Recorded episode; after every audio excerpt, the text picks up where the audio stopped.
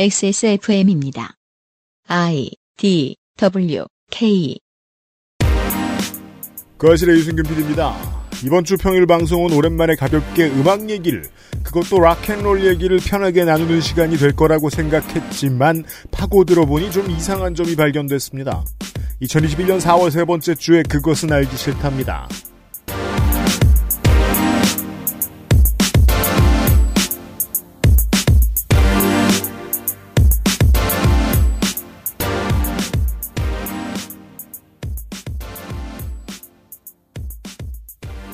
한 주 잘 지내셨습니까? 지구상의 청취자 여러분, 그것은 알기 싫다 409회 목요일 순서를 시작하지요.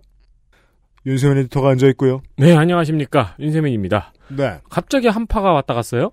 어, 여러분들 듣는 시간에는 지금 왔다 갔을 겁니다. 네. 한국이 지금 잠깐 춥고요. 네. 그 외에는 나쁜, 이게 무슨 사만사온처럼 먼지가 심한 날과 좋은 날이 왔다 갔다 하고 있어요. 네. 네. 그래야 소중한 줄 알죠. 어, 날씨 좋은 혹은 약간 추운 밤에 오들오들 떨면서 어, 청설모와 함께 원고를 쓴 손희상 선생님도 옆에 앉아 있습니다. 안녕하세요. 손- 손이상입니다. 청설모는 왜 이렇게 살이 많이 쪘어요? 있으면은 계속 먹여가지고. 이 동물 확대범. 싸우시면 청설모가 이길 것 같더라고요. 청설모가 저희 집에 에어컨 실외기 앞에다가 그 네. 집을 지었습니다. 그렇습니다. 그래갖고 거기서 살고 있어요. 지금. 그냥 지내고 있어요. 지내고 네, 있어요. 네, 네. 맨날마다 그 창문 밖으로 눈이 마주치는데 그렇죠. 제가 무서워서 좀 쫄고 그렇습니다. 어, 무서운 청설모의 서슬파런 치아에서 열심히 원고를 써온 손희상 선생과 잠시 후에 함께 할 거고요. 어, 그 전에 뉴스들 많이 이야기를 하겠습니다. 그동안 쌓여있던 걸요. 그것은 알기 싫다는 액세스몰 음향기기 섹션 대한민국 1호 반값 생리대 29days 아름다운 재단 18어른 캠페인 고전의 재발견 평산네이처 진경옥에서 도와주고 있습니다. XSFM입니다. Bluetooth, headphone, speaker, Sony, Monster, Wireless. Join the freedom. Access Mall. JJL. Speaker. Charge 3.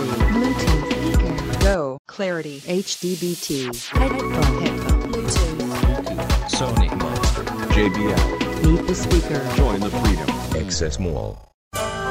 녹용, 녹용 중 으뜸이라하여 시베리아 알타이 지방에서 자란 사슴뿔 인삼, 불로장생을 위한 원료 중 가장 높은 평가를 받은 것이 고려 인삼이었습니다. 버사 그 질긴 생명력을 벗삼아 면역을 생지황, 냉기를 가진 뿌리 식물로 인삼 녹용의 온기와 만나 음양의 벌꿀, 제주산 봉개꿀 깊은 풍미와 진한 농도 이 모든 것을 담아 신경옥 평산네이처 뭔가 그곳을 떠난다는 게 되게 믿기지가 않았거든요. 반평생보다 더 많이 자랐는데 갑자기 떠나게 된다니까 믿기지도 않았고 여러분의 독립은 몇 살이었나요? 보육원의 아이들은 만 18세가 되면 시설을 나와 홀로 살아가야 합니다. 어른이 되기는 아직 이른 나이. 곁에 아무도 없다면 그것은 자립이 아니라 고립입니다. 18. 홀로 어른이 되어야 하는 아이들을 위해 함께 해주세요. 아름다운 재단은 18 어른의 건강한 자립을 응원합니다. 아름다운 재단 18 어른 캠페인. 4월 17일 토요일 오전 11시에 XSFM 스낵백 20일에 판매를 시작하겠습니다. 네. 스냅백 21, 스냅백 2021, 네. 스냅백 21. 음. 네, 판매를 시작하겠습니다. 첫 번째 모자죠? 저희가 발매하는 garments 중에서. 네, 맞습니다. 이제 카탈로그를 확인하신 분들도 계실 겁니다. 앞부분의 패널이 둘로 갈라지지 않고 하나인 5 패널은 좀 더 빳빳한 old school의 느낌을 줍니다. 네, 유- 어, 지금 유튜브에서 보시는 분들은 확인하실 수 있습니다. 그렇습니다. 손이상 선생도 쓰고 있습니다. 네. 잘 어울려요. 네. 그리고 여러 번 말씀드렸듯이 다양한 사이즈가 준비되어 있습니다. 지금 손이상 선생이 유튜브에서 쓰고 있는 사이즈는 가장 작은 사이즈. 네. 저와 유피디님이 쓰고 있는 사이즈는 중간 사이즈. 네. large 사이즈고요. 음. 그리고 인류애가 담긴 휴즈 사이즈가 네. 준비되어 있습니다.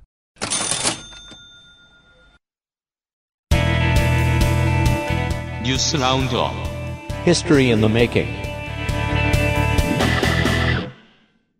이번 주에 뉴스들이 강력한 게 너무 많이 나왔어요. 이번 주에 나온 뉴스들만으로 올 추석에 기사 읽기 놀이를 다 할 수 있는 정도예요. 오. 예를 들면 이 동아일보에 아, 낯 뜨거운 섹스 대신 한글 니딘티 어때요? 이거 최고입니다. 최고. 찾아보시고요. 아니 누가 보내도 섹스가 좋지. 니디티가 좀 나, 나 부끄러운 감이 없지 않습니다만 사람들은 생각이 다르니까요. 그리고 어, 중앙일보의 부탄 백신 접종 세계 3위 비결 용왕님 이 기사.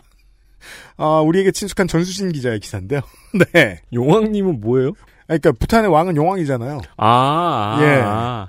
그 끝에 내용에 보면 아내 사랑으로 유명하다. 뭐 나는 부인만 바라보며 일부일초로 살아가겠다고 선언했다. 뭐 이런 알 수 없는 내용들이 많이 그 나와 있는 군수 출마 선언인데.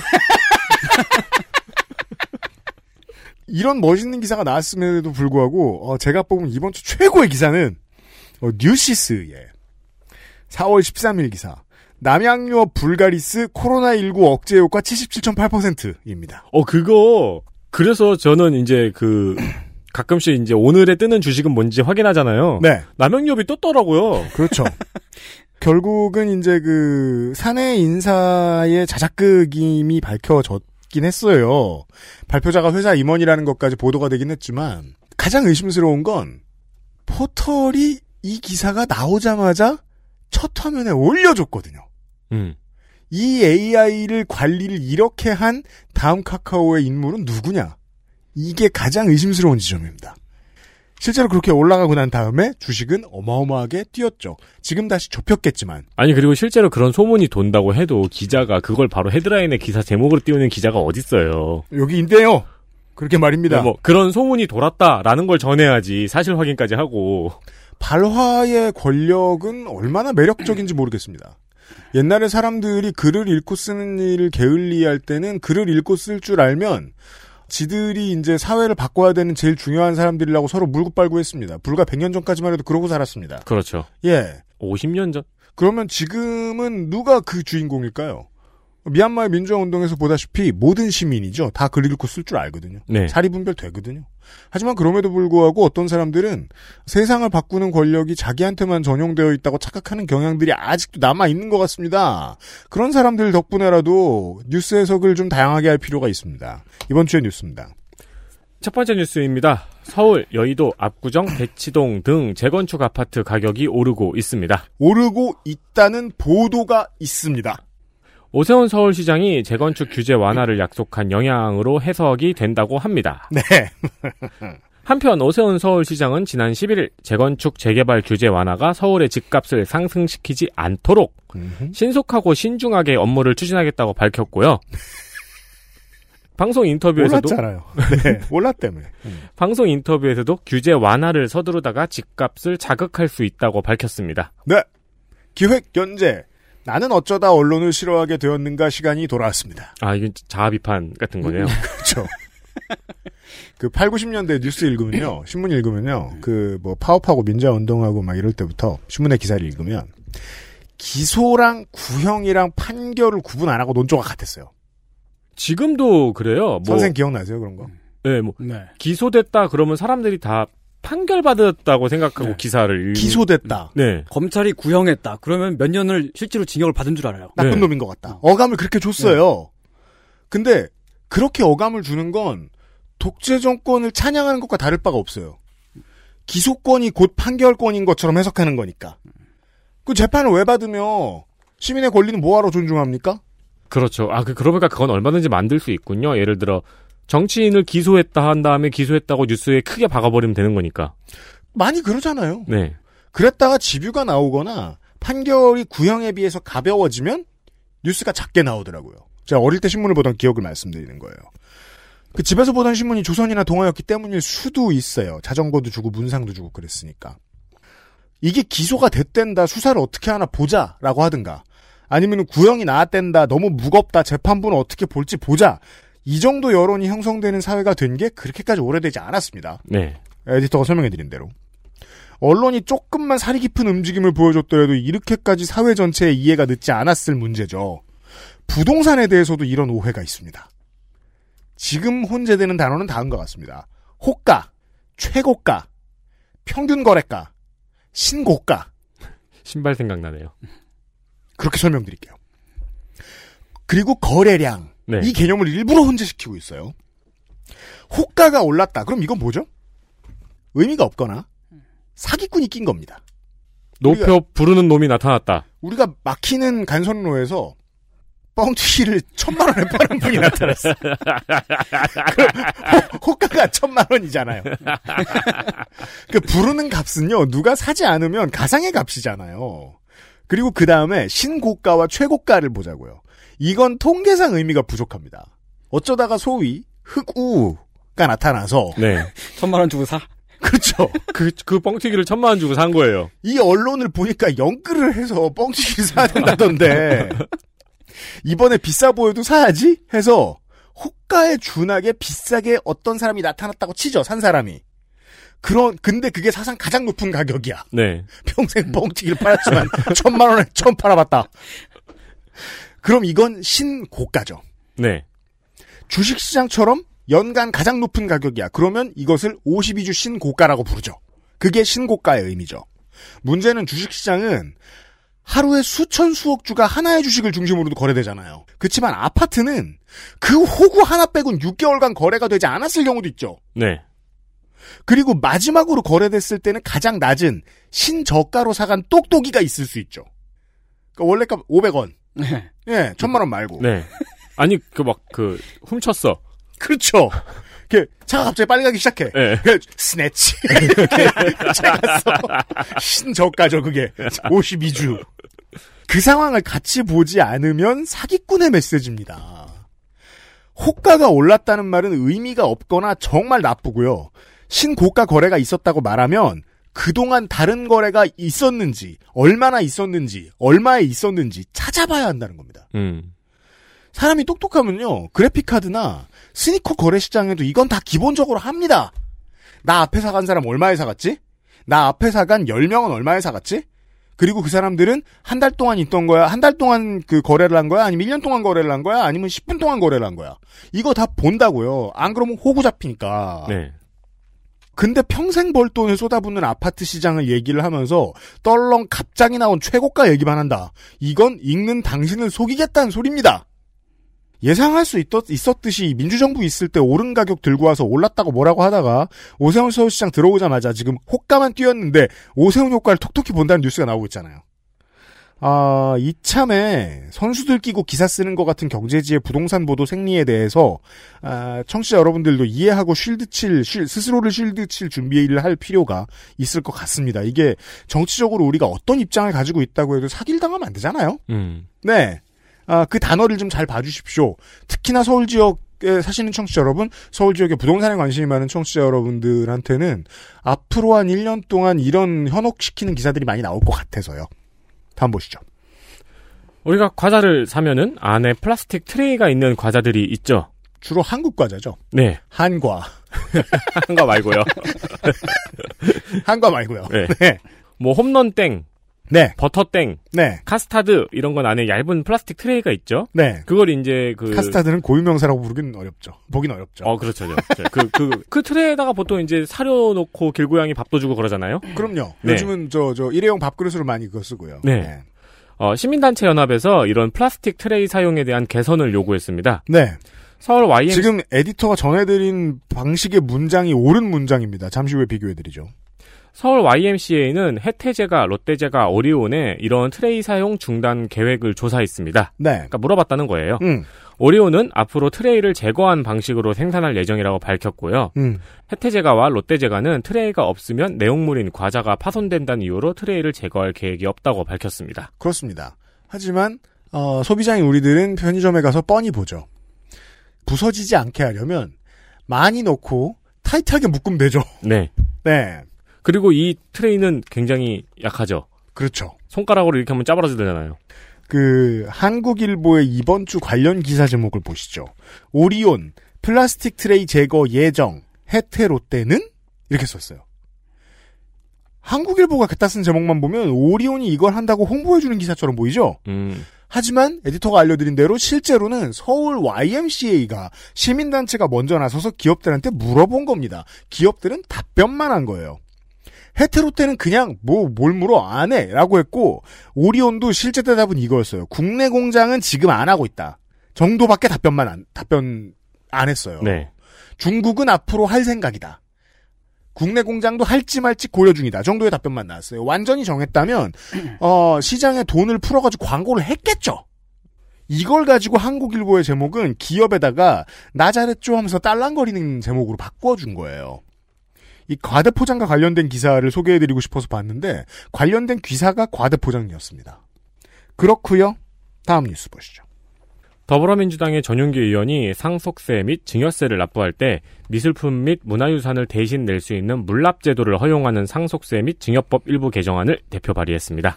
미술품 및 문화유산으로 세금을 대신 낼 수 있는 물납제에 대해서 저희는 다룬 적이 없는데 들어보신 분들은 많을 겁니다. 네, 전용기 의원은 세부담으로 부득이하게 미술품 등을 매각하는 사례를 설명하면서 물납제도를 통해 문화유산을 보호할 수 있다고 설명했습니다. 네. 어, 미술 전문가 손희상 선생을 모셨습니다. 음, 네. 집에 아, 미술품 좋은 거 있어요? 없죠. 좋지 않은 건 몇 개 있어요. 수집품들 있잖아요. 지가 그린 거? 아 니 뭐 그 선배 후배들한테 받은 거나 제가 산 것도 있고요. 네. 아, 있습니다. 아무튼. 아 근데 사실 이 그 그 미술품 물납제도가 원래 그 연원을 따져보면 이건 그 프랑스에서 68년 혁명 때 생긴 법이거든요. 네.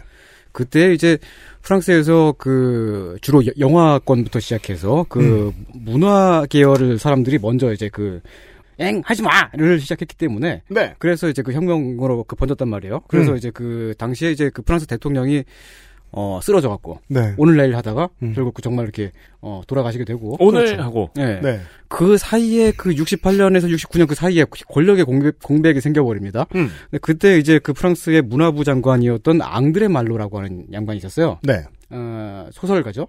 그래요? 예, 소설가이기도 하고, 음.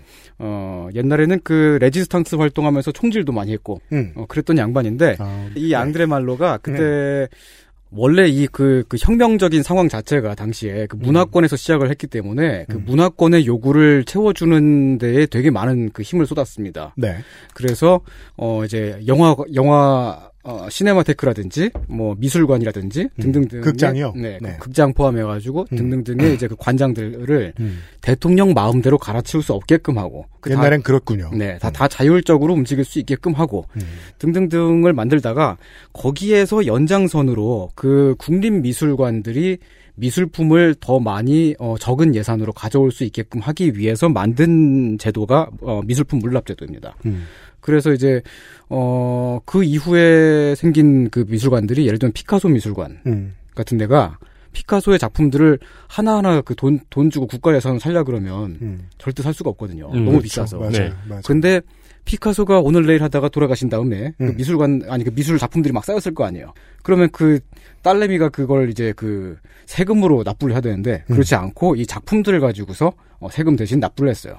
그걸 가지고 피카소 미술관을 파리에 세웠습니다. 음. 사실 보면 이게 그 미술품 혹은 그, 그, 문화적인 그 역사적인 가치가 있는 골동품 같은 것까지 다 포함해서 부자의 세금 해소 수단으로 쓰인 건 아니군요. 음, 네, 그렇죠. 그리고 네. 이것들을 어떤 개인의 수집품이 아니라 그 공공미술관과 박물관의 수집품으로 들어오게끔 한다라고 하면 음. 그러면 이건 그 공공재가 되는 거잖아요. 그 우리 네. 그 공동체 전체의 소유가 되는 거고. 음. 그러니까 이 연원 자체를 따져보면 이 미술품 물납 제도는 원래는 진보적인 정책이 맞다입니다. 네. 근데 현재 지금 한국의 상황을 보면 음. 한국에서는 미술품을 외국에서 수입하거나 가져올 때 세금을 매기지 않습니다. 관세가 아예 없어요. 네. 소비세도 없고요. 부가세가 없습니다. 음. 그렇다는 건 뭐냐면은 어디 기업 회장님 같은 분들이 음. 회사 돈을 가지고서 그렇죠. 비자금을 가지고서 그렇죠. 미술품을 사 들여 왔는데 그 개인 돈이 아니라 음. 근데 그걸 어, 어 언제 들여왔는지 어떤 네. 미술품을 가지고 왔는지 등등이 어, 전혀 관리가 되지 않고 있다는 거예요. 그 미술품을 이용해서 복잡하게 조세피난 척까지 안 가도 되는 재테크를 할 수 있다는 뜻입니다. 그렇습니다. 그리고 네. 갖고 있다 보면은 어 좋은 미술품을 잘 그 이제 선별해서 잘 수집을 했을 경우에 정말 그 가격이 많이 뛰어서 음. 그것만으로도 되게 많은 그, 그 재산의 뻥튀기가 가능하고요. 네. 이게 그 프랑스의 예를 다시 들어 드리자면은 프랑스에서도 미술품을 수입할 때는 관세가 없긴 합니다만 음. 대신에 소비세가 5.5%가 있죠. 소비세가 원래 음. 10%가 있는데 그걸 감면해서 5.5%로 해요. 어쨌든 음. 약간이라도 세금이 있다는 건 뭐냐면 네. 미술품을 누가 사들였고 어떤 미술품을 사들였는지가 전부 관리가 된다는 겁니다. 데이터베이스화가 되어 있고 그렇기 때문에 그걸 아, 네. 그걸 그 기반으로 해서 나중에 그 미술품에 세금을 매길 수가 있어요. 그 이제 비싼 미술품의 경우에. 천억 원이면 55억 원 정도의 세금을 받아낼 수 있다는 거예요. 그렇습니다.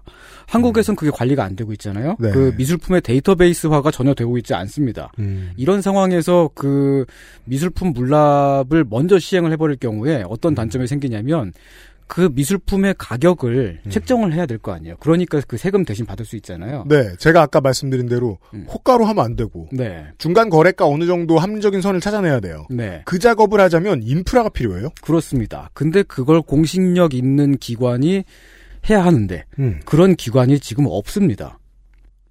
검찰 있잖아요. 그 가짜도 진짜라고 얘기하는. 아, 아 네네네. 아, 저, 그, 지금 그 보면은 예를 들면 그. 검찰은 96만 원 이상으로 책정해주지 않아요. 미술품의 가격을 잘 매기는 데가 그 미술은행이라고 있긴 있어요, 한국에도. 네. 어, 다른 나라에 있는 제도 비슷하게 한국에도 미술은행을 설치를 했는데, 미술은행이 국립현대미술관 산하에 있습니다. 그리고 국립현대미술관장은 어 문화부 장관의 꼬붕이고요. 음. 문화부 장관은 또저 대통령의 꼬붕이죠. 네, 그렇죠. 그렇게 되어 있습니다. 음. 그래서 이제 그 독립적으로 평가를 하고 그, 그 가격을 책정할 수 있는 뭐 그리고 심의를 할 수 있는 필요하죠. 그런 기관은 아직까지 현재는 없다. 처음 만들겠다고 하면 동네에서 5만 사기꾼들이 다 들러붙을 테니까 네. 그거 떼어내는데도 시간이 한참 걸려요. 그렇습니다. 그렇기 때문에 이제 그 우리 그 진보 진영에서는 이 제도 자체를 상당히 꺼리는 경향이 있죠. 음. 게다가 지금 타이밍은 어떤 분이 네. 어 이제 돌아가셔가지고 음. 그 아들내미가 큰 세금을 내야 되는 상황이에요. 네. 그 세금을 이제 그 어떻게 감면을 해주거나 이렇게 그 빼돌려 주려는 것이 아니냐라고 하는 의심을 하고 있죠. 이상으로 음, 오늘의 이상평론을 마치겠습니다. 그, 이 이야기를 들으시고, 어, 4월 14일자 여성경제신문에 행복한 눈물은 어디에 있을까라는 칼럼을 한번 읽어보시면, 어, 아침에 먹은 게 올라올 수도 있습니다. 좀 전에 에디터가 전용기 의원에 대해서 이야기를 좀 해주셨는데, 이거 사실상 올해 내내 어, 경제지와 보수지가 수주보하면서 수주보하다 말고 자꾸 이렇게 주머니에서 슥슥 꺼내고 있는 이슈죠. 네. 네. 그래도 이거 좀 봐줄래? 이러면서. 결국은 지금 단 한 사람의 이야기입니다. 고 이건희 회장의 상속세를 미술품으로 내자는 얘기입니다. 한 음. 사람만을 위해서. 될 수도 있고 할 수도 있습니다. 아까 들으신 대로. 하지만 이건희 단 한 사람, 이재용 단 한 사람을 위해서 법을 만들어주고 그리고 국가가 매각비, 보관비 부담하고 아까 알려드린 모든 인프라를 새로 만드는 거 국가가 너무 재벌의 머슴 같잖아요.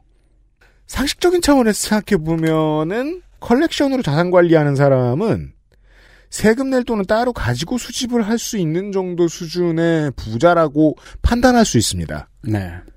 피카소의 딸이 아닌 이상. 시민은 그래야 돼요. 가난하니까 난 예술품밖에 없어. 그건 헛소리입니다. 아마 그럴 거예요. 여기 있긴 한데요. 그리고 그 예술품도 본인을 부자로 만들어주진 못해요. 어, 그렇죠. 청설모가 부자가 되죠. 예.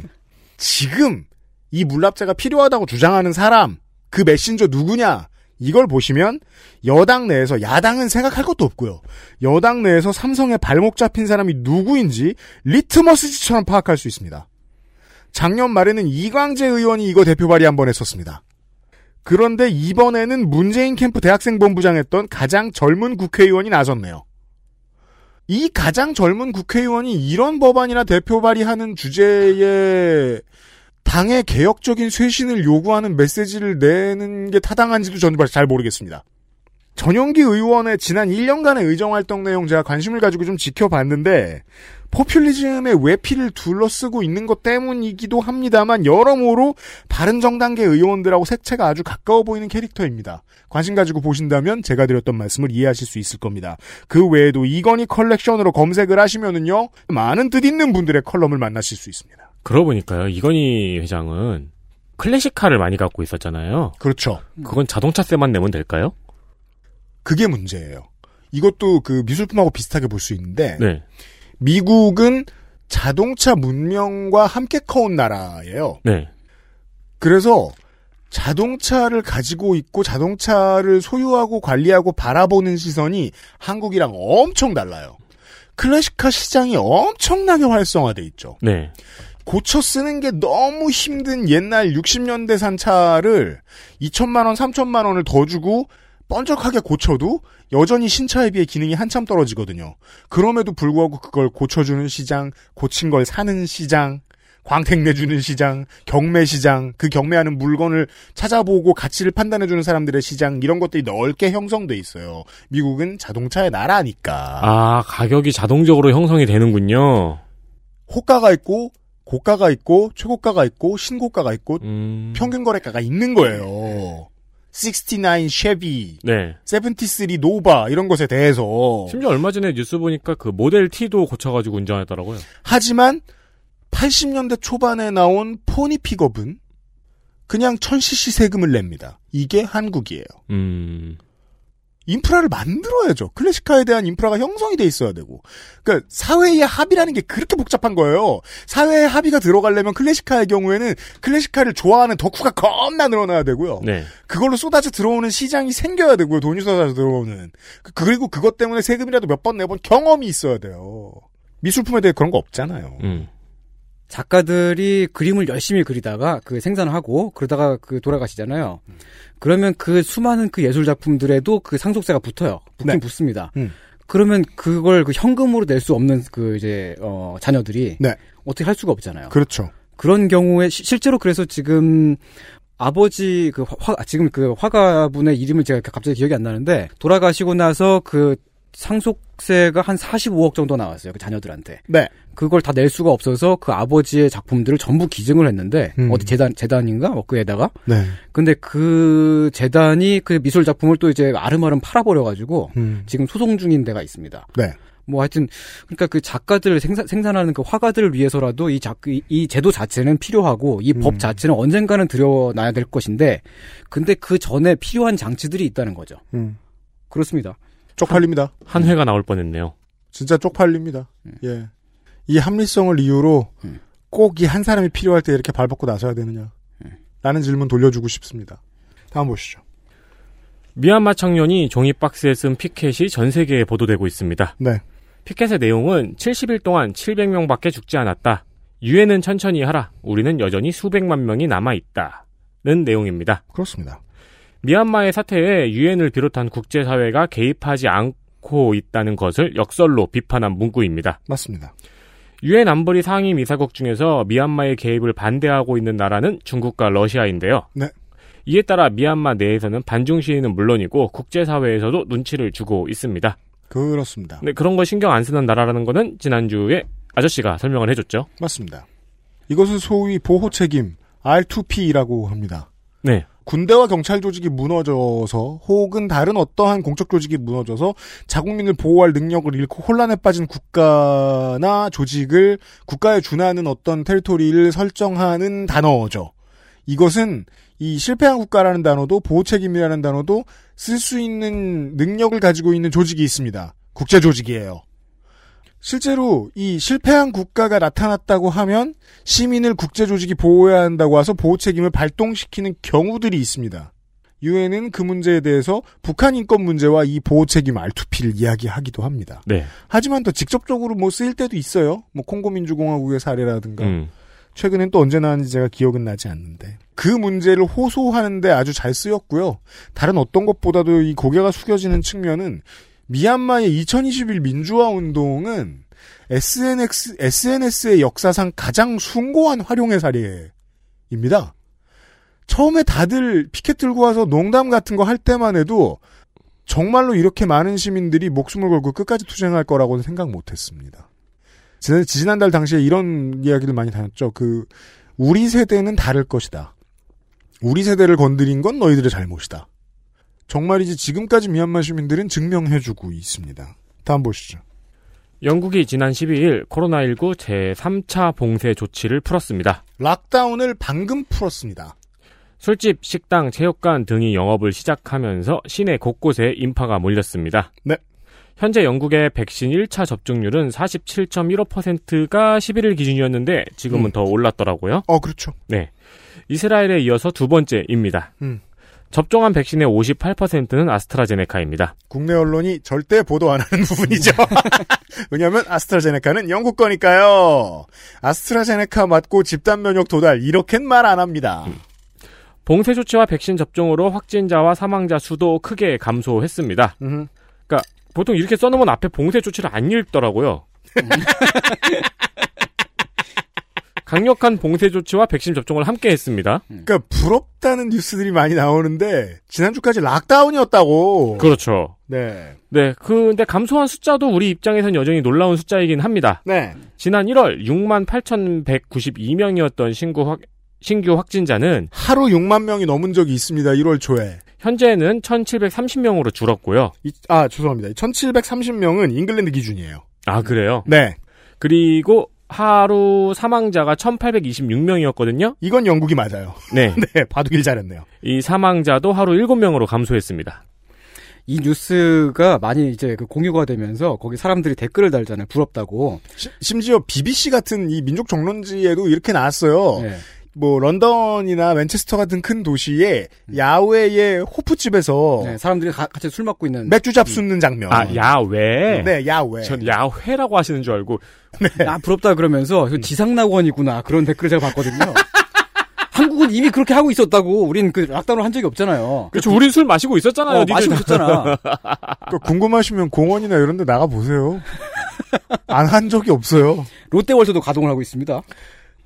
그 뉴스가 너무 많이 나오길래 이- 이게 또 그 사진의 힘이라는 게 대단하잖아요. 네. 사람들이 날씨도 좋단 말입니다, 요즘. 런던에 날씨 좋은 날이 얼마나 있다고. 날씨도 좋은데 바깥에서 술을 먹어요. 신나서. 그 사진이 너무 돌아다니더라고요. BBC에서 그렇게 보도해요. 그런 영국은 저희가 녹음하는 오늘 신규 확진자 3,568명입니다. 주간 평균은 2,300명입니다. 하루에 말이죠. 네. 잉글랜드가 대한민국하고 인구가 비슷하죠? 아까 소개해드렸죠? 1,200명 나왔다고요. 제가 이 공포 영화에서 제일 또라이 같은 장면이라고 생각하는 게, 음. 마지막 장면에, 네. 살아남은 사람들이 웃는 거예요. 아 그럼 바로 뒤에 뭐가 있죠. 그것도 그런데, 뭐, 안 그런 경우도 있다 치죠? 안 그런 경우도 있어요. 웃고 막 키스하잖아요. 예. 이상한 거예요. 정말 또라이가.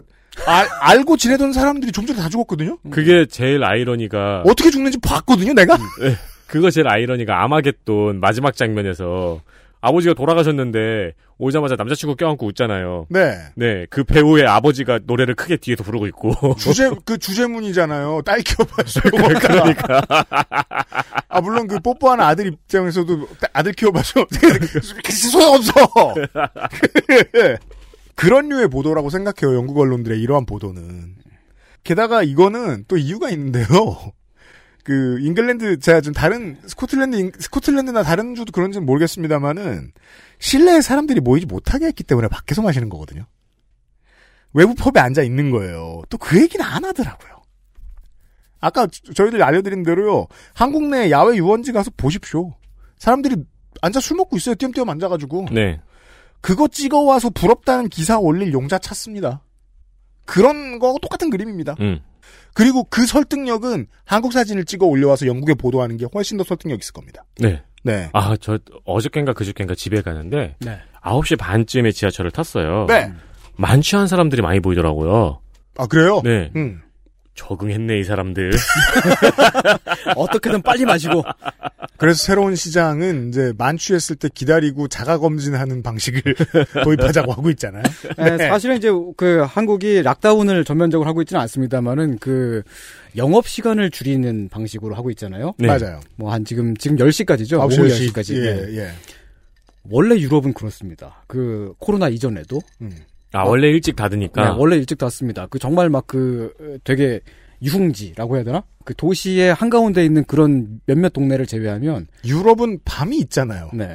밤이 길어요. 아시아와 달, 그 동아시아와 달리. 유, 유야성. 해지고 네. 나면 PC방도 없습니다. 놀 네. 데가 없어요. 음. 어, 그래서 락다운을 하는 거군요. 네. 그냥 우리는 이제 그냥 코로나 이전에 지금 하고 있는 게 코로나 이전에 평상시의 유럽 정도인 거예요. 우리가 하고 있는 것은. 근데도 이만큼 지키고 있습니다. 아무튼. 네. 어, 여러분들의 협조들 때문이죠. 그렇게 해석해야 되겠습니다. 네.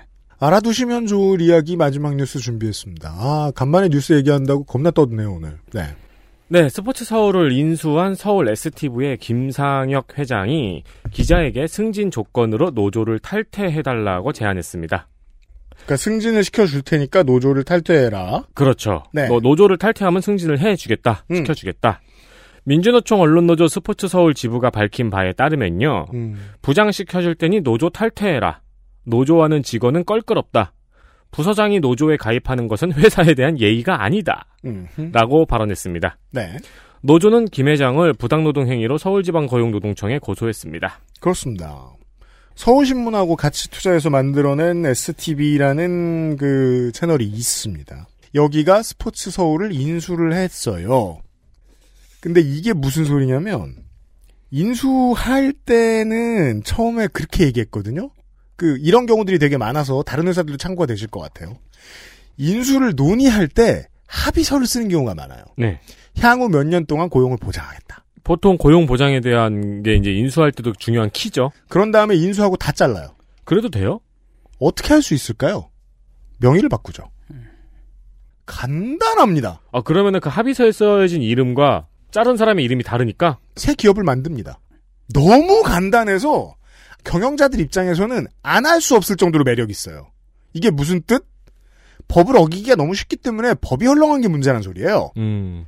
그 기업을 인수할 때 인수할 기업의 노조 없으면 노동자 대표를 만나긴 만납니다. 고용보장 합의 웬만하면 다 해요. 그리고 구조조정을 할 수 있는 이유는 회사의 대표를 바꾸고 사명을 바꾸고 인수하는 회사를 새로 만들고 다른 여러 가지 방식을 쓸 수 있다는 겁니다. 네. 네. 빠져나갈 방법이 너무 많습니다.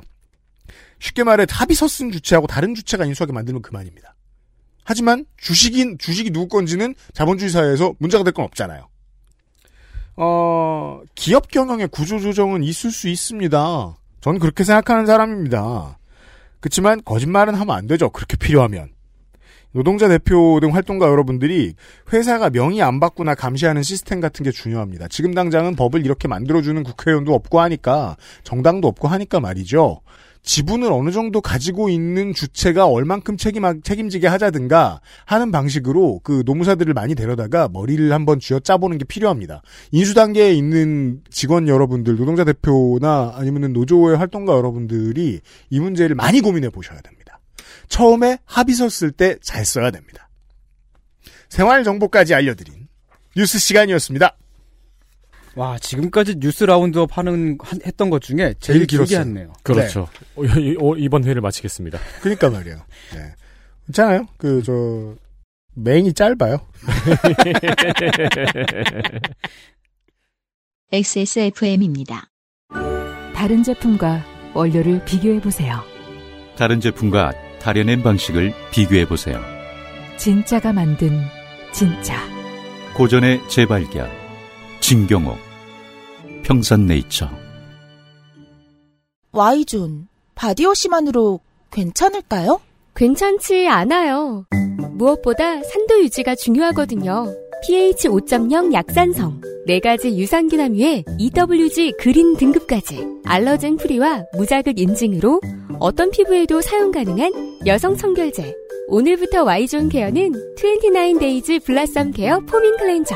소중한 사람들, 소중한 당신에겐 29days. Bluetooth headphone monster Sony Jabra wireless join the freedom Access Mall. 홀로 어른이 되어야 하는 아이들을 위해 함께 해주세요. 아름다운 재단은 18 어른의 건강한 자립을 응원합니다. 아름다운 재단 18 어른 캠페인.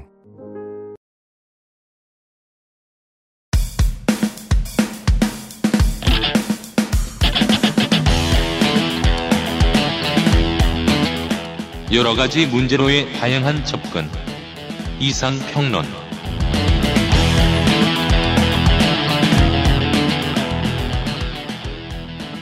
2021년 봄의 이상평론입니다. 자, 오늘은 반년 전부터 하려고 그랬는데. 그랬었어요? 네. 그랬죠. 이 얘기를 너무 하고 싶었어요. 네. 네. 반년 전부터 닥달을 하더라고요. 맞아요, 맞아요. 음. 에, 오늘의 이상평론은 아 내일까지죠. 오늘 내일의 이상평론은 한 기타리스트와 그의 밴드에 관한 이야기입니다. 락앤롤에 대한 이야기입니다. 네. 예전에 펑크 얘기를 했더니 반응이 좋았어요. 네. 네. 그랬나요? 오늘은 락앤롤. 네. 락앤롤 중에서도 어, 저는 alternative rock 그런지 전성 시대의 아이입니다. 펄잼과 너바나의 시대를 살았죠. 저의 앞 세대는 glam metal의 세대입니다. 네. 단어 정리를 잘해야 돼요. 그 오늘의 주제와도 맞닿는 이야기를 하나 하겠습니다. 본조비나 네. 본조비 아세요, 청취자 여러분? 그 음. 저기 타투로 유명하죠. 조, 존 보비 타투로. 존 보비라고 잘못된 타투를 한 사람이 있습니다.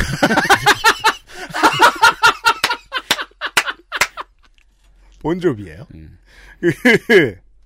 아, 뭐 본조비라든가 뭐 제가 요즘도 즐겨 듣는 뭐 밴드들이 있어요. 뭐 네일슨이라든가 화이트 라이언 뭐 이런 건센 로지스. GNR. 네. 그 긴 금발머리를 동네 원장님이 볶아서 그렇죠. 물을 뿌려요. 네. 찰랑찰랑합니다. 네. 예. 기타를 잡고 그 머리를 흔들어요. 비쩍 마른 백인이. 그러면 그게 glam metal. 다른 말로 hair metal이라고도 했습니다. 네. 잘생긴 금발 백인들이 나와서 이해하기 쉬운 기타 riff에 이해하기 쉬운 보컬로 사랑 노래를 했습니다. 네. 하드락을 했어요. 그것을 glam metal이라고 부르고 단지 대한민국에서만 이 장르를 LA metal이라고 했습니다. 음. 왜 그런 오해가 생겼는지 귤이 회수를 건너 왜 오렌지가 되었는지 전 잘 모릅니다. 아, 그 LA 메탈이 우리나라에만 있는 말이에요? 고유의 우리말입니다. 아, 그래요? 네. 아닙니다. 일본의 자료에도 LA metal이라는 단어는 발견됩니다. 물론 한국어와 일본어를 제외한 다른 언어에서는 여전히 찾기가 쉽지 않네요. LA 갈비는 네. LA 거가 아니죠. 횡축 갈비입니다. LA 거가 아니에요? 횡축이 LA예요. 속았어. 미국 LA와 관련이 없죠. 네, LA LA 음식은 북창동 순두부죠. 어, 그렇군요. LA metal이라는 단어가 맞는 말인 줄 알았어요. 전 나중에 미군하고 대화하다가 그 말이 미국에 없다는 사실을 알았어요. 어, 이상하다. 근데 저 옛날에 평론가 글 같은 거 봤을 때 LA metal 설명하는 거에서 LA의 날씨 어쩌고 하면서 설명하는 글도 봤는데? 이 궁금증에 대해서 이번 주에 이야기할 거예요. 네, 오늘 얘기입니다. 게다가 본조비는 뉴저지 출신이에요. 자, 아무튼 네. 존 본조비는요? 저, 존 보비가 LA인가? 네.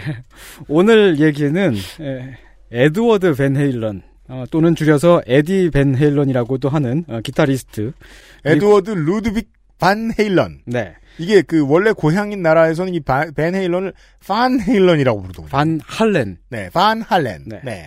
아, 그리고 벤 헤일런 밴드의 리더이기도 한 그는 어, 오랜 기간 투병하다가 작년 10월에 세상을 떠났습니다. 그렇습니다. 음악 잡지 롤링스톤은 곧장 특집호를 발행했는데 음.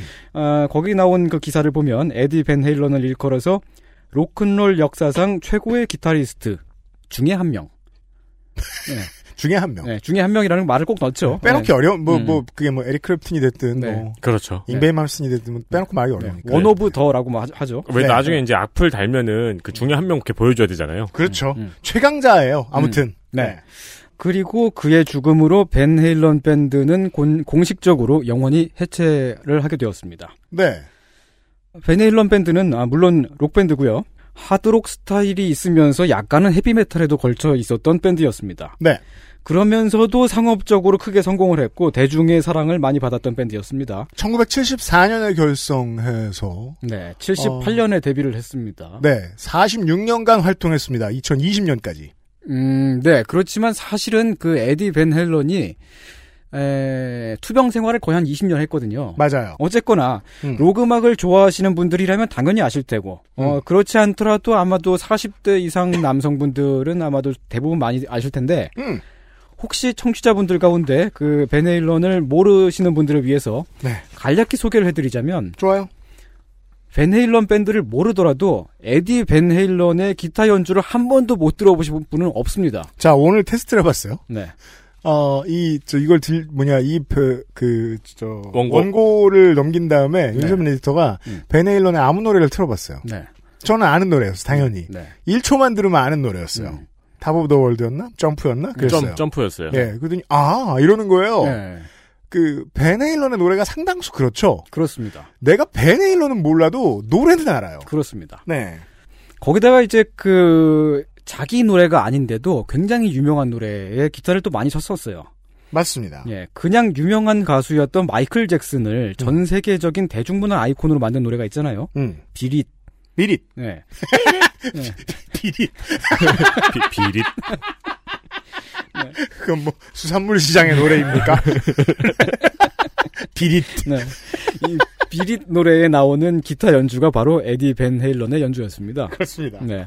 두루두루두 두루두뚜 딱이 부분 네. 말고요. 이게 대본에 두루두루두 두루두뚜 써 있어가지고 이렇게 써 있으면은. 아무나 막 뚜루루루 이렇게 읽어도 되는 거죠. 근데 이거 맞추는 거 유명한 거 있잖아요. 그 네이버에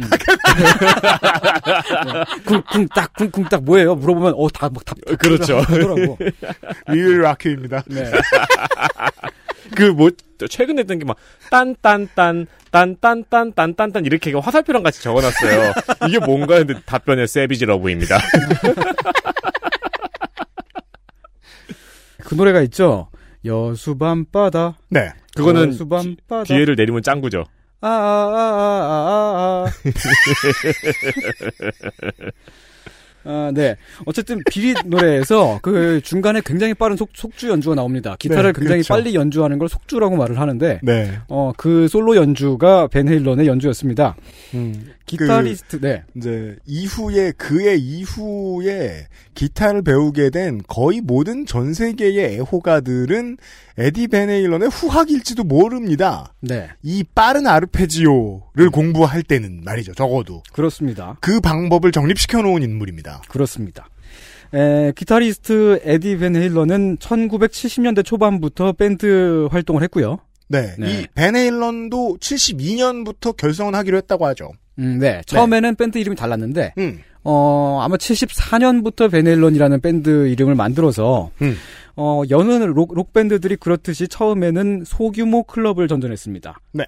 그러다가 78년도에 1집을 냈는데, 데뷔를 하자마자 빌보드 19위에 오르면서 아이돌 그룹만큼이나 흥행을 했습니다. 음.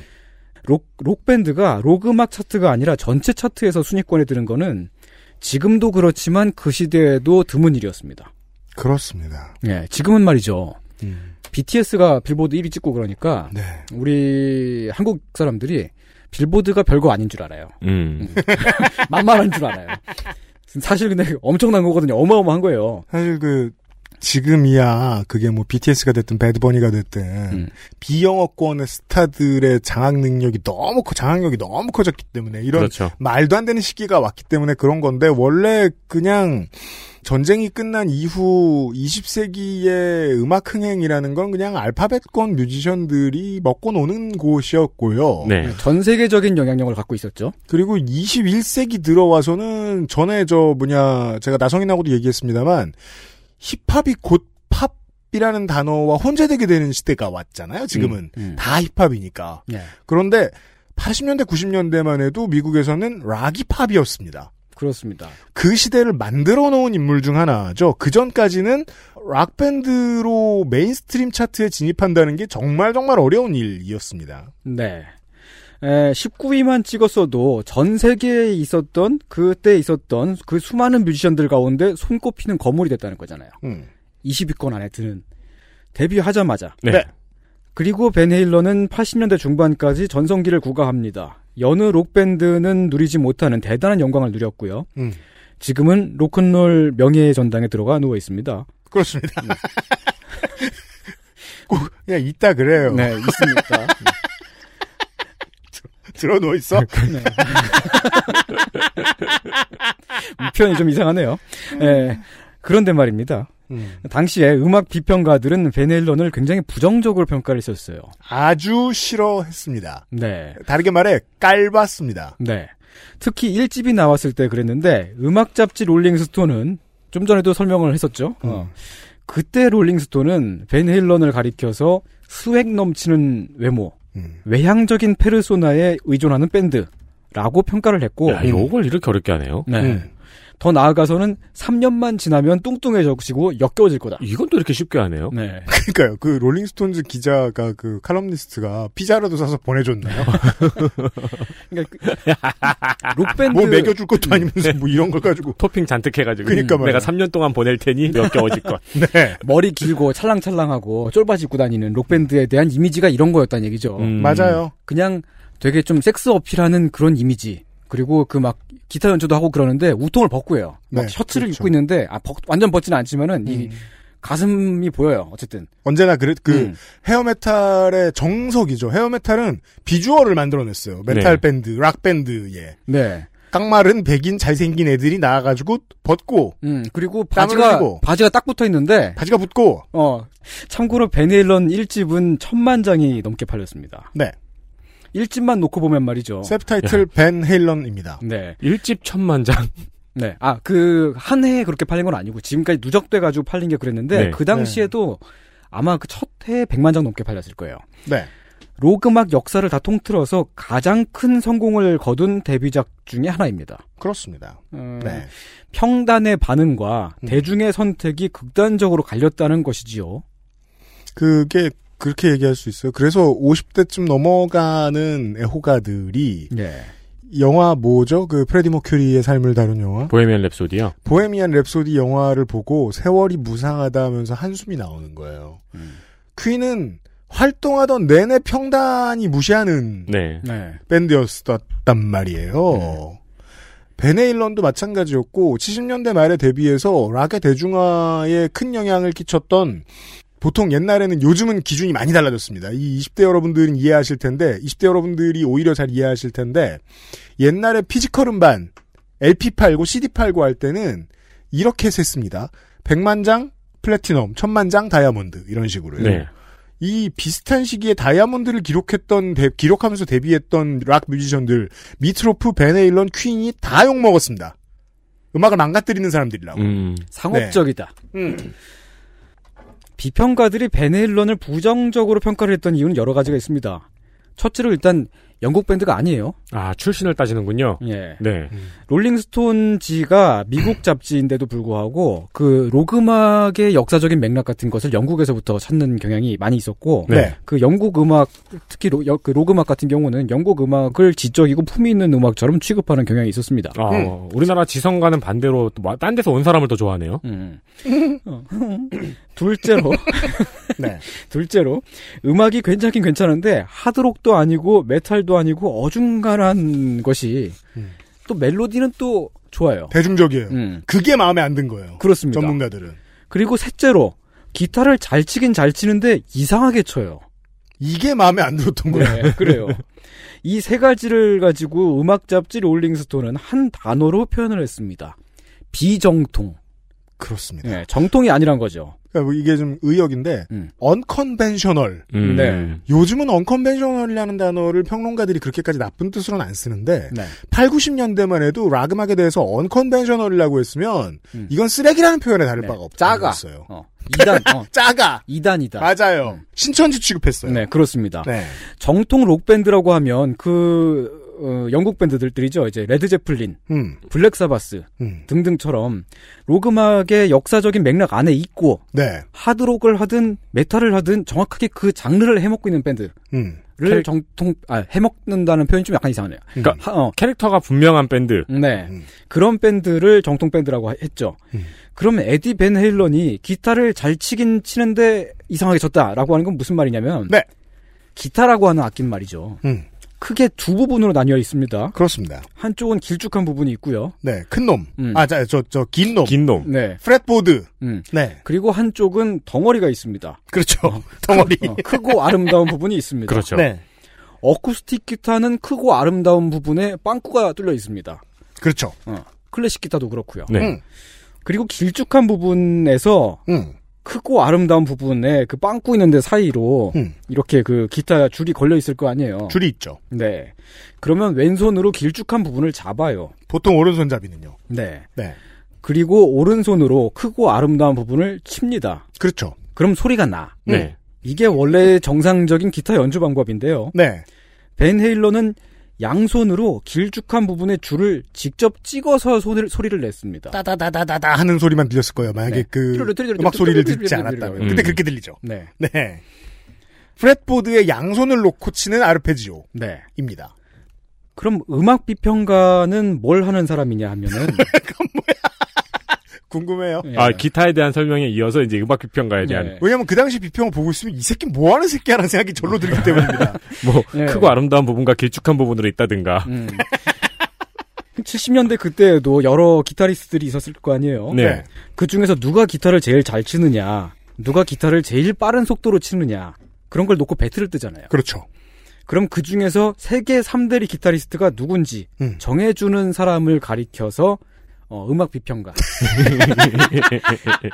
라고 아, 제가 그렇게 부른다는 게 아닙니다. 어, 그때는 어, 그랬습니다. 예, 어떤 사람들이 그렇게 부른다고요. 정확한 구분입니다. 네, 일부 비평가들을 네. 그렇게 부른다고요. 음.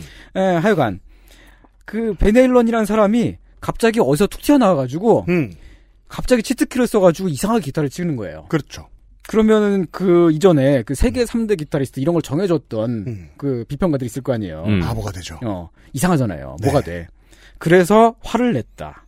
좋은 작품을 만들었는데 혹평을 받았던 그 시대의 아티스트가 왜 그렇게 되었는가의 배경을 보려면 비평가의 입장을 얼마나 애매하게 만들었는가를 음. 보시면 돼요. 음. 그렇습니다. 그러면 비평가들은 단체로 화를 냅니다. 우리를 애매하게 만들어 이렇게 화를 내지 않아요. 어떻게 된다고? 비정통. 뚱뚱해지고 역겨워질 것이다. 페르소나에 의존한다. 이런 식으로 다른 말을 막 지어냅니다. 네. 메모만 잘생겼네. 네. 예. 평가할 방법이 없다는 얘기를 그런 식으로 하는 거군요. 네. 맞아요, 맞아요. 음. 기타를 손으로 직접 찍어서 소리를 내는 방법을 그 기법을 태핑이라고 합니다. 네. 요즘에는 왜 오디션 프로그램 같은 거 보면은 예. 기타 메고 나온 참가자들이 태핑하는 모습이 자주 보이더라고요. 그렇습니다. 네. 지금은 되게 대중적이고 흔해졌죠. 흔합니다. 네. 조혜련 씨의 태보하고는 관련이 없습니다. 그건 태보잉입니다. 네. 태, 뭐, 이, 잉은 왜 붙어요? 잉. 태보를 하면 아, ing. 태보잉. 퇴보가 아닙니다. 근데 지금은 tapping이 어 멀쩡한 기타 연주법이 됐는데 음. 베네일런 때만 하더라도 그걸 이타 어, 이빨로 기타 줄을 뜯어서 소리를 내는 것만큼이나 괴상했던 어, 음. 정상적인 연주가 아닌 퍼포먼스 취급이었습니다. 음. 에, 지금은 이제 대중음악에서 상당히 보편화가 됐고요. 음. 근데 이 태핑이라고 하는 기술이 사실은 말이죠. 음. 원래는 클래식 음악에서 나왔습니다. 아, 원래, 그랬다더군요. 원래 네. 있던 거예요. 예. 19세기 초반에 살았던 파가닌이라는 사람이 있죠. 네. 예. 파가니니까지 올라가야 됩니까? 예, 파가니니. 음. 에, 작곡가가 있는데, 원래는 또 바이올린 연주자이기도 했어요. 음. 네. 기똥차게 잘, 쳤- 잘 쳤습니다. 어, 앞니마에 탈모가 많이 있었던 사람이고요. 그렇고요. 예. 어, 파가니니는 지금도 음대에 다니는 바이올린 전공자들을 좌절에 빠뜨리는, 어, 빌런인데요. 그렇죠. 지금도 그 여시오 전당 앞에 가보면 그런 이름을 가진 뭐 커피숍 같은 게 있긴 있습니다. 있습니다. 파가닌이요? 음. 아니면 아 그 커피숍 이름이 음대에 다니는 사람을 좌절에 빠뜨리는 커피숍. 그렇지 않은 이상은 그 커피숍은 베네일러일 테니까. 네. 네. 피콜로 파가니니의 이름을 딴. 네. 근데 이 양반이 옛날에 바이올린을 원래 바이올린 연주는 활로 비벼서 소리를 내잖아요. 켠, 켠, 켠다고 하나? 어, 음. 비빈다. 근데 그렇게 하지 않고 음. 손으로 직접 그 바이올린 줄을 누르거나 튕겨서 소리를 내는 어, 연주법을 만들었어요. 그걸 파가니니가 처음 한 거예요? 파가니니가 처음이라고 하는 게 일단 그 그게 이제 그 공식적으로는 그렇고 정설이고. 네. 아닐 수 있겠죠. 그 이전에 그 떠돌이 집시 음악가들이 그런 식으로 바이올린을 쳤다 라고 음. 하는 썰이 있어요. 뭐 음. 쳐봤겠죠 사람들이. 음, 근데 그걸 그거를 파가니니가 보고서 어 이제 그 정통 음악 안에서 그걸 구현을 했다라는 것이죠. 최근에는 저는 헨리 씨가 그렇게 연주하는 거를 종종 봤었는데. 예. 네. 네. 그러니까 70년대 대중음악에서는 기타를 태핑을 하는 게 굉장한 파격이었지만 클래식 음악에서는 그냥 원래 있었던 것입니다. 음, 그렇군요. 예. 어, 저 친구 좀 친해. 음. 이런 것입니다. 음. 그리고 에디 벤 헤일런은 원래 클래식 음악을 배웠던 양반이에요. 어느 정도였냐면 11살 때부터 14살 때까지 지역 피아노 콩쿠르에서 매년마다 1등을 했습니다. 음. 에디의 형 알렉스 벤 헤일런도 클래식 피아노를 같이 배웠습니다. 왜냐면 얘네 아빠가 클래식 음악가였거든요. 음. 재즈 피아니스트입니다. 네, 그 불기도 불었습니다. 클라리넷 같은 것을 불러, 불- 불었습니다. 그렇다더군요. 음. 음. 그래서 이제 어렸을 때부터 빡세게 교육을 시켰던 것입니다. 그래요. 클라리넷, 클라리넷 또 했다더라. 음. 그럼 뭐야 평론가들이 몰랐던 거네요? 음, 유명한 음악가, 아, 평론가들이 몰랐다고? 그러니까 그 태핑이란 게 원래 클래식 음악에도 있는 기술인데 인데, 네. 그것을 로그막에서 적용을- 어, 전, 전자 기타를 가지고 그렇게 하는 것은, 어, 마음에 안 들었던 거죠. 거군요. 네, 그렇습니다. 네. 어. 사실 보면 말이죠. 의외로 대중음악이 더 보수적인 면이 있어요. 어떤 음, 데서는. 맞아요. 베네일런 형제네 집은 멀쩡히 잘 살았고요. 어렸을 때부터 음악을 배워서 연주를 했고, 어, 그래서 이 두 형제를 주축으로 밴드를 만들게 되었는데, 어, 대중음악에서도 잘 했다. 어, 이런 얘기입니다. 네. 그런데 이야기가 여기서 끝나버리면 그 알실이 아니죠. 그니까 말이에요. 예. 뭐하러 부르겠어요. 음. 네. 벤 헤일런은 돈 아깝잖아. 네. 시간 아깝고. 벤 헤일런은 80년대쯤에 한국에 소개가 돼요. 안 그럴 수가 없었습니다. 당시 당대의 가장 핫한 밴드였으니까요. 네. 물론 70년대에 그 밴드를 들었던 분들도 한국 어딘가 계시겠지만 그때는 워낙 소수였었고 듣고 잊어버리셨겠죠? 음. 네. 80년대에는 한국에도 잠깐 헤비메탈 붐이 일어났던 적이 있었습니다. 어우, 그 말도 못하는데, 이게 참 소개해드릴 수도 없고 말이에요. 이게, 음. 기억하는 분들만 기억하고, 이후에 전승이 안 됐거든요. 예. 락의 붐은 한국에서. 유현상 씨가 내가 무슨 산이라고 외치던 때가 있었습니다. 백두산이요. 어. 음. 네. 그런 때에 여러 외국 밴드들의 음악이 한국에 많이 어, 수입이 되고 소개가 되었습니다. 그래서, 음. 조금 나이든 이제 그 음악하는 선배들 을 만나러 가면, 네. 유면상 PD가 맨날 그걸 설명해야 됐습니다. 저는 아무 상관이 없습니다. 네. 왜냐면 그런 거 가지고 농담하는 거 겁나 불쾌하잖아요, 후배 입장에서는. 같은 말을 계속 듣겠죠. 평생 네. 동안. 그, 저, 수영 국가대표의 남편 그 사람 말고요 음. 네. 예, 사실 뭐 말이 나와서 말인데 그 원래 한국이 그렇게 대, 대, 대- 어, 그 문화적으로 그 많이 개방되어 있었던 나라가 아니에요. 70년대는 당연하고요. 80년대부터 아름아름 들어왔지만 그때까지도 역시 그 외국의 대중음악들조차도 되게 한정적으로 제한적으로 들여왔었습니다. 네. 그, 뭐랄까, 지금의 독재 국가들보다 조금 심했다고 보시면 되죠? 네. 거의 모든 이 예술 작품들, 대중음악, 네, 저 뭐냐, 대중예술 작품들이, 그, 상당히 많은 부분의 코드가 잘린 채로 국내에 수입이 되거나 국내에 거의 수입이 되지 않았고, 네. 가장 가까운 이웃 나라의 문화 예술에 관한 것들은 90년대가 지나서야 그렇죠. 처음으로 개방이 되기도 했고, 네. 네. 무엇보다 검열이라는 제도가 있었죠. 네. 우리 세대가 마지막 세대일 거예요. 거의, 무삭제판 CD를 찾아서 헤매던. 음. 네, 그래서 그거 파는 레코드점이 유명하기도 했고. 네. 네, 그때를 떠올려 보면 지금 북한에서 한국 드라마 보고 있는 사람 들이 음. 약간 비슷한 느낌이지 않을까 싶어요. 맞아요. 어쨌든 볼 수는 있잖아요, 다. 네. 음. 근데 공식적으로 못 보는 거예요. 막 선, 선주교 밑에서 위성 달고, 뭐, 그 뭐야, 그게. 옛날 저기 강변 테크노마트 같은 데서 엑스제팬 CD 팔던 것처럼 아. 근데 지나가다 랜덤으로 철퇴를 맞고. 막. 선주교 밑에서 이렇게 이게 무슨 농담이야? BTS 같은 거 슬쩍 아, 그, 선주교 지나가면 저, 뭐죠? 그, 아니, 북한에 아, 선죽 전자상가. 북한에 아는 다리가 지금 선주교밖에 없어서 뭐, 뭐, 그렇게, 그니까요. 알았어요. 이해했어요. 아무튼, 지금 저 북한의 저 뭐냐, 그 문화상품 소비하는 거 어렵다고 얘기하시는데, 네. 어, 우리가 그랬던 지 오래 안 됐다는 말씀을 드리는 네, 겁니다. 불과 네. 몇십 년 전까지만 해도 뭐 말이죠. 예. 사실은 말이죠. 지금은 우리가 전 세계의 모든 음악과 모든 영화, 뭐 고- 고- 모든 대중음악 콘텐츠에 접근할 수 있게끔 되었는데 음. 그럼에도 불구하고 여전히 닫혀 있는 부분이 있습니다. 네. 그런 그 하나의 예를 들어보자면은 단적으로 어, 윤 기자님 그 프랑스 영화 하면 어떤 이미지세요? 프랑스 영화하면 뭔가 예술적이고 네. 어둡고 예. 네. 보통 이런 이런 식으로 좀 예술적이고 난해하고 이런 느낌으로 받아들이잖아요. 네. 실제로 프랑스는 쌈마 영화를 진짜 많이 만드는 나라예요. 저는 주로 쌈마 영어 13구역 같은. 예. 네. 그, 근데 한국에 들어오는 쌈마이 프랑스 쌈마이 영화가 13구역이랑 프랑스 힙합 어, 생각- 양아치들 이렇게 생각- 서로 두들겨 패는 영화. 생각해보니까 제가 방금 이미지를 얘기했잖아요. 네. 근데 제가 본 유일한 프랑스 영화 두 개는 13구역이랑 택시밖에 없네요. 네, 그 택시랑 뭐 그- 그렇게 있죠. 음.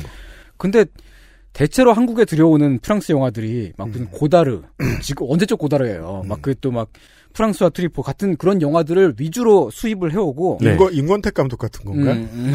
어쨌든 그런 영화들 예술 영화들을 위주로 보았기 때문에 음. 왠지 프랑스 영화 그러면은 예술 영화라는 이미지가 있는데 실제로 그렇지 않습니다. 근데 안 그- 예술 영화. 이게 뭔 얘기냐면은 굉장히 많은 다른 영화들이 거의 수입이 되지 않았 수입을 그냥 접근해서 볼 수는 있다고 하더라도 음. 그게 대중적으로 퍼지지 않고 있다는 얘기예요. 아, 맞아. 어릴 때 프랑스 영화의 이미지는 계속 만홍의 셈이었던 것 같아요. 그건 어둡고 예술적이잖아요. 이부작이고 길고 네, 길고. 보다가 자야 되고 네. 벤 헤일런도 네. 어, 주로 1980년대에 한국에 소개가 됐고요. 그때부터 라디오 심야 프로그램에서도 나오고 그랬는데 그때부터 돌던 이야기가 있었습니다. 예. 왜, 왜 갑자기 웃으세요? 80년대 우리나라 라디오 심야 프로그램에서 이야기하는 베네일런? 음. 실제로 라디오에서도 잡지에서도 예. 이런 얘기를 했습니다. 네. 제가 어릴 때도 있던 얘기입니다. 저, 저도 들었고요. 그 이야기는 이렇습니다. 네덜란드 출신의 벤 헤일런 형제는 부모와의 불화로 집을 뛰쳐나와서 음. 헤엄을 쳐서 미국에 밀입국을 해서 지금 장, 장군님 온갖 고생을 하다가 우연히 불량배 데이비드를 만나서 밴드를 만들었다는 거예요. 불량배라는 설명은 정확히 무슨 이야기인가요? 아무튼 뭐그 네, 그런 당시에 고정관념들이 가득하고요. 네. 그러니까 그 바다를 건너서 미국으로 어떻게 가는지는 차치하더라도 네. 너무 이상한 얘기예요. 이 서사의 얼개가 이렇게 있죠. 1. 부모와의 불화. 그렇죠. 가출. 어. 음. 그리고 2. 미국에 미립국을 했다. 음. 불법 이민자라는 얘기죠. 네. 3. 온갖 고생을 하면서 컸다. 음. 그리고 4. 밴드 멤버들이 불량배. 제가 이 이야기를 아직도 기억하고 있는 이유가 뭐냐면요. 음. 다른 건 다 그러려니 하겠는데 네. 헤엄을 쳐서 미립국을 했다고 하잖아요. 그러면은요. 어디, 어디서? 네덜란드에서. 유일한 가능성은 네덜란드에서 예. 철의 장막을 지나 음. 소련으로 지나갑니다. 그래서 오, 오미야콘입니까? 오이미야콘입니까? 음. 그 이제 시베리아를 지나서 아, 지구는 둥그니까 그 네. 위쪽은 좀 좀 가까우니까요. 아, 밑, 밑으로, 그, 저기, 어. 수에즈 운하로 안 가고요? 아무튼 수영을 해서 가야 되니까 유라시아 대륙을 지난 다음에 음. 알래스카로 건너가야 된단 말이에요. 연어들을 따라서 이게 그, 그 사이에 안 죽었으면 네덜란드에서 미국 사이에는 아쿠아맨이지 그게 네. 대서양이라고 하는 X나 큰 바다가 있잖아요. 빠지면 죽어요. 아, 아, 그렇죠. 이쪽으로 네. 가죠. 네. 어. 제가 그 얘기를 처음 들었던 응애 나 애기 시절에도 네. 어 저는 이렇게 생각을 했습니다. 그큰 바다를 어떻게 건넜을까? 아니, 그러면은, 밴드나 하고 있을 사람이 아니죠. 고 조련 선생보다 훨씬 잘한다는 건데 조련 선생도 대서양을 건너지 못합니다. 보통 아니 당연합니다. 그 채널 사람은 못 건너요. 보통 채널 해협에서 왜 음. 그 1년에 한 번인가 정도 수영 대회 하잖아요. 네. 영국에서 프랑스로 건너가는 거 하잖아요. 그게 뭐 33km인가 그렇다 그래요. 음. 근데 울릉도에서 독도 가는 게 50km가 넘는다고 하죠. 그렇습니다. 조련 3부자가 그걸 건넌 적이 있습니다. 음. 그래서 뭐 저 나중에 저 저 뭐냐 저 대한해협 건너는 걸 기획하다가 돌아가셨다고 하는데 음, 네. 그러니까 50km가 맥시멈이라고 대서양 같은 소리 하고 있어. 어린 시절에 저는 아니 이것을 어떻게 건넜을까라는 의구심을 품고 있었고 자, 그- 그러면 수- 그 당시의 정치 상황상 소련으로 안 간다고 생각해 보죠. 음. 그러면 이제 네덜란드 사람이니까 원래 네덜란드에서 그 암스테르담 앞바다를 출발해서 그렇죠 런던으로 가요. 네. 그다음에 거기도 이제 헤엄쳐서 거기 이제 뭐 거기서 알바를 하면서 음. 아일랜드로 또 헤엄쳐서 가요. 그 다음에 아일랜드에서 가장 가까운 땅으로 가려면 아이슬란드로 가야 되거든요. 아, 중간에 페로 제도가 있어요. 음. 아 오케이. 그래서 이제 아, 만약에 데가 있구나. 아이슬란드에서 얼어 죽지 않았다. 음. 그럼 또 그린란드로 올라갑니다. 근데 그 위쪽으로 올라가면 북쪽은 그 바다가 가까워지긴 가까워지는데 대신 춥잖아요. 그, 그렇죠. 그렇죠. 거기서 얼어 죽지 않았다면 그린란드에서 음. 래브라도 해를 통해서 미국 대륙으로 갈 수 있습니다. 물론 캐나다에 먼저 도착하고요. 뉴, 뉴펀들랜드 래브라도로 들어갈 수 있어요. 아, 진짜 어렵게 간다. 탈북하시는 분들보다 훨씬 빡세네요.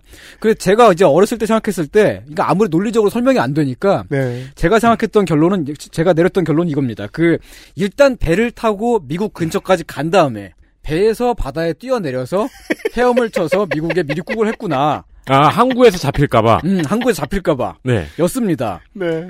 근데 사실은 말이죠. 이 서사가 전부 뻥이거든요. 이게 웃기죠. 이 예. 미친 선배들이 음. 다 그런 거야 하고 떠들고 있으면 똑똑한 후배들이 아직 머리가 말랑말랑하니까 음. 똑똑한 후배들이 그 뭔 소리야 이러면서 손희상 선생처럼 이해를 하는 거예요.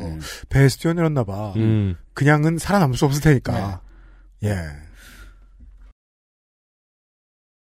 XSFM입니다. 아직도 생리대 유목민?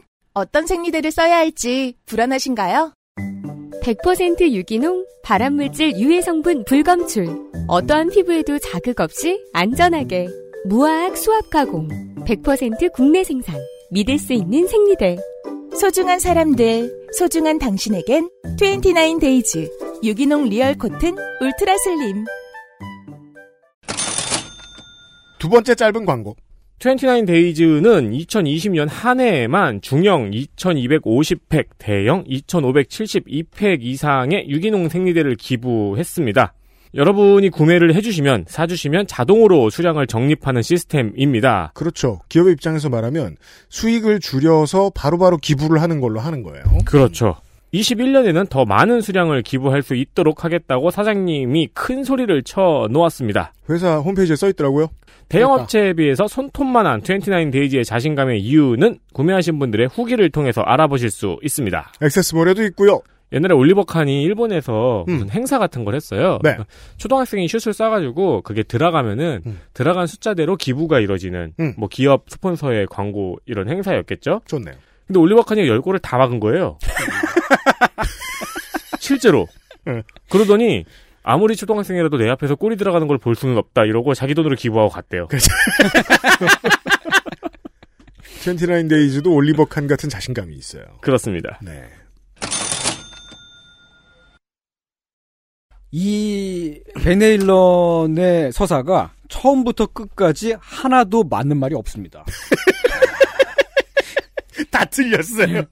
근데도 굉장히 광범위하게 퍼졌던 이야기라서 아, 지금도 베네일런을 한글로 검색하시면 음악 블로그 같은 데 되게 많이 써 있어요. 제가 예. 이것 때문에 궁금해서 찾아봤는데 아직도 이렇게 써 있는 거 있어요. 예. 왜냐하면 그때 잡지에 그렇게 써 있던 걸 블로거들이 보고 옮겼거든. 음, 헤비메탈 팬 블로그 같은 데 가면 많이들 써 있습니다. 네. 이 이야기가 어떻게 된 것인지 내일 좀 더 얘기해 보도록 하겠습니다. 그렇습니다. 사실을 파악해 보죠. 그러니까 뭐야 헤엄 안 친 거예요? 아니요, 칠 수가 없다니까요, 그건. 그러니까 그렇게 얘기해 봅시다. 한국은 행정구역상 강원도가 두 개예요. 네. 남북한. 북한의 강원도가 있죠. 이 북한의 강원도에서 아, 예전에 그런 논쟁이 일어난 적이 있습니다. 이탈북자는 어떻게 들어왔나? 음. 헤엄쳐서 고성군으로 왔을 것이다. 겨울이었어요. 그거 어떻게 합니까? 동해 바다를 밤새 헤엄쳐가지고 살아있기 어렵습니다. 음. 그 문제에 대한 얘기를 할 거고요. 이제 그 우리- 우리는 이제 이번 주에 음악 얘기니까 제가 이제 그 4, 50대 세대 여러분들이 기억하실 거라고 하는 거는 요런 거예요. 그 미국은 80년대부터 한국은 90년대부터 아이돌 장르가 생겨나고 그 붐이 일어납니다. 아이돌 장르는 비틀즈가 만들어낸 로큰롤의 먼 멀고 먼 단계의 친척이죠. 어찌 보면 가장 멀어요. 하지만 가깝기도 합니다. 그죠? 거기에서 잘생김을 뽑아왔거든요. 음, 잘생김을 뽑아왔어요. 잘생김과 나이 어림. 초창기 아이돌 그룹들을 보면 다 기타와 드럼을 치고 있었습니다. 네. 그래서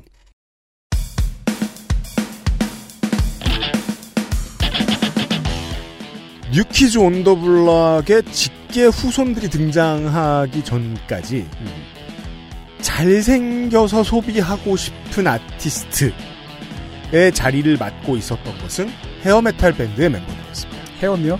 헤어 메탈. 하지만 하지만 에디 베네일로는 헤어 메탈. 아니 근데 그럼 미리국 사실은 아니라고 치면 아 이건 뭐 내일 할 얘기지만 예. LA 뒷골목에서 모진 고생을 했다 그러네요. 그것도 내일 내일 내일 이 시간에. 한번 얘기를 얘기를 더 해볼게. 아무튼 예. 그래서 그 80년대의 아이돌의 역할을 국내에서도 이 헤어메탈, 글램메탈 밴드들이 담당하고 있던 시절에 많은 추억을 선사했던 밴드의 이야기입니다. 문제는 스타가 되고 나면 그가 겪거나 하지도 않은 일들에 대한 이야기들이 너무 많이 퍼진다는 겁니다. 그게 정설이 되는 경우도 너무 많고 음. 네. 그것은 지금 같은 정보의 홍수 시대에도 마찬가지거든요. 네.